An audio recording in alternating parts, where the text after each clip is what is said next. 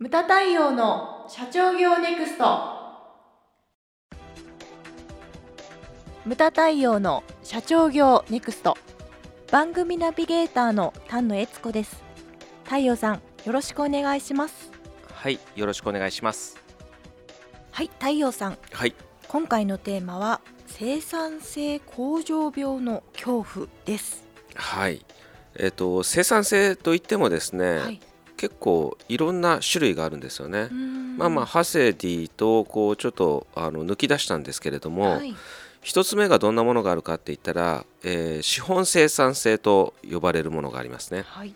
でこれは、えっとどういったものかっていうとちょっとまあ軽く説明していきますけれども全資産を使ってはい。どの程度の利益を出したのか。う、んうん。それが、えー重要となるものですね。はいで2つ目がですね労働生産性ですね。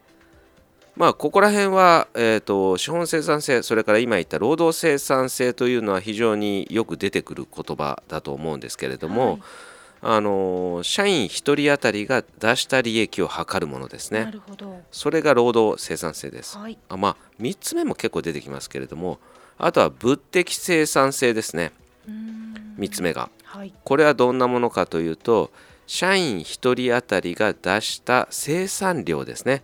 これを測るものです。はい。はい。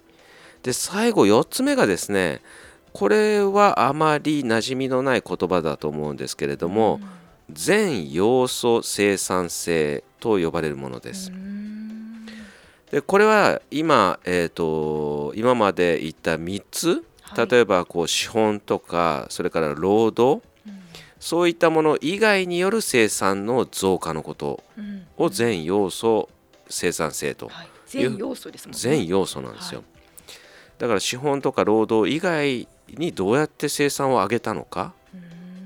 これ、うん、などんなものがあるのってはい。聞いてる人は思うと思うんですけれども例えば技術力向上であったりとか、あうん、それから DX などによる効率化によって生産性がアップしたとか、それからあとはブランド力ですね。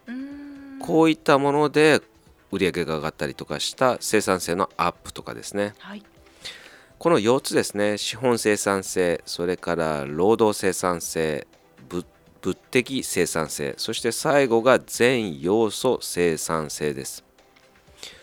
で生産性向上っていうのはもちろん重要なんですけれども、うんあまり突き詰めていくとこれ弊害も僕は出てくると思うんですよね。え。そうなんですか？うん、例えばそのだから1人当たりとかそういったものを出すことによってだから犯人とかがこうあぶり出 出されてきちゃうんですよね。なるほど。なんか部署とか、はい。その1人当たりとか、うんうん。そういったものをこう導き出してるわけですから、うん。だからこう突き詰めていくまあ重要なんですけれどもねある程度は。でも本当に細かく重箱の隅をつつくようにやってっちゃうと僕のその無駄的経営理論からはちょっと離れていくのかなっていう,、こうはい不平等性が出てくると思うんですよね。不平等性というか平等性が崩れてくるのではないのかなというふうに思うんですよ。はいでこれもうちょっと早くこのテーマでちょっとポッドキャストでやりたかったなと思うのが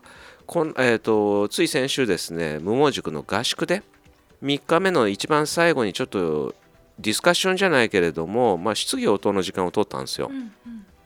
そしたらある方が、えー、とこの生産性についての質問をされたんですよね。で経費の割り掛けであったりとか、うん。細かいところどうやっていったらいいんですかねみたいなのを聞かれて、はい。で僕もあの例えばほらうちはセミナーをセミナーを例にとってみると、はい。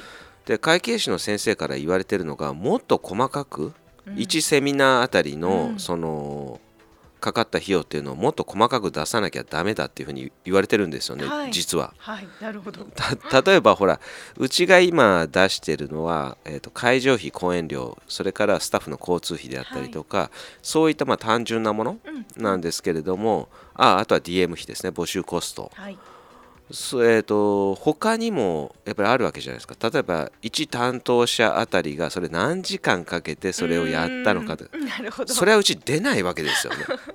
いやで出なきゃいけないんだけど出なきゃ笑ってるけど。いやいやいやいやありますよね。はい。無理に近いでしょ、うんうん。でそしてその担当者だけじゃなくてそのサポートする女性もいるわけじゃないですか。うん。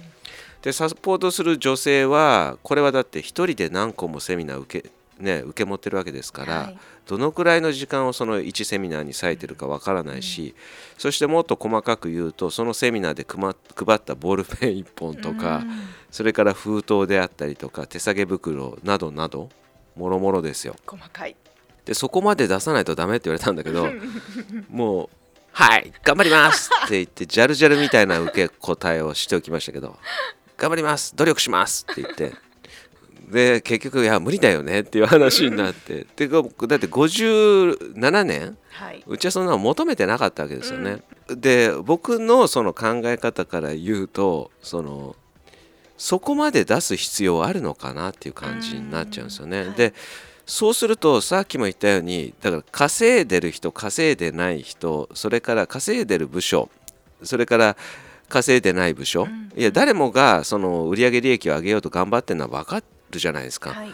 でもほらうちみたいな見込み事業とかはやっぱりそのなんだろう受け持つセミナーによっても単価が違いますしねねうん、だって出版だってそうじゃないですか、うんやっぱ単価が違うわけですよね、はい。で扱ってるまあ商品もね形あるもの形ないものであったりとかだからあとは階層によっても違うじゃないですか社長ものとかね、社員もの。社員ものによっても違うから、だからら。僕はうあの先代のねムタ学からのこれはきつく言われてるのが、うん。いや誰でも見込み事業なんだから、その当たり外れっていうのがあるじゃないかと、うん。でそれをね犯人探しのように1人当たり誰々君がいくらの粗利を出してとか、そこまでうちはしないって言ってなんか昔社内で大激怒ししてたことがあって。うなん。いや僕に対してじゃなくてね、うん。うん、それをこう、まあ、課長の段階が僕がまだ PayPay の頃ですね、うん課長がそれをこう出してたら、うんそんな時間あったらもっと有効な時間にしなさいみたいな、会長らしい。そうことをそうおっしゃってたんですよねう。ん。でこれをお聞きの皆さんはどのぐらいだからまで求めるのかっていうことなんですよね。はい。うん、であとな何がちょっとこう危険視するのかなっていうと突き詰めていくとやっぱり社員が権利を主張してくるんじゃないのかなと。うん。だってほら僕はこれだけ稼いでるじゃないですかと、うん。うん。なんで彼と給料一緒なんですかとか。そういう問題が出てきちゃうんですよね。だそれがさっき言ったようなあの平等性の崩壊うん。を招くのではないのかな。やはりそのねそこまでこう明快に出しちゃうと社長がだから心の中で思っていく分にはいいんですけれども自分たちはもっといい給料をもらう権利があるとかうん主張始めちゃうとねもう崩壊になってきちゃうんですよね。すべ成果主義の行き過ぎた例行き過ぎた例ですよね。うんだからそこら辺をそのもっと求めていかなきゃいけないというふうに思うんですよね。はいであとこう生産量を測ったりするのにこううん。DX っていうね、さっきねちょっと打ち合わせで、まあ、DX っていう言葉出てきましたけれども、うん、その DX っていうのもだから効率化のためだけれども、その間違っちゃいけないのが楽をするためのアイテムではないんだとうん。いうことですよね。はい。でそこでその時間短縮できた分をこう生産性というかもっとこう利益が上がるようなもの、うんプラスの部分に使っていくっていう、はい。だからそこまでできて初めて DX というふうに僕は思うんですよね。はい。だから最後の締め的に、えー、と言わせていただきますとだから生産性向上ではなくはい。あの無駄式で言わせていただくと、商品力向上、うんそっちの方に何ていうんですかね重きをこう置いていく、なるほど。うん、そのためのその何ていうんですかね、まあ、生産性向上っていう言葉うんが当てはまるのかなとうん。いうふうに思うんですよね。はい。うん。確かに社員にもこのスローガンだと分かりやすいですね。そうですね、うん、なんかねメーカーだけではなくいろんな、ね、業種に言えることだというふうに思うんですよね。はいだから生産性向上病というのはあまりにもねこう数字で突き詰めていくこと、だから僕はそのぼんやりある程度ぼんやりしててもいいんじゃないのと。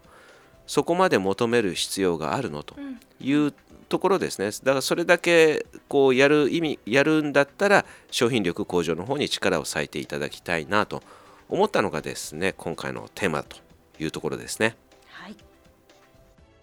はい、無駄対応の社長業ネクストは全国の中小企業の経営実務セミナー、書籍、映像や音声教材、コンサルティングで支援する日本経営合理化協会がお送りしました。今回の内容はいかがでしたでしょうか？番組で取り上げてほしいテーマや質問などどんなことでも番組ホームページで受け付けております。どんどんお寄せください。また無駄太陽公式サイトでは無駄太陽の最新活動情報その他社長の一問一答など随時更新しておりますのでぜひチェックしてみてください。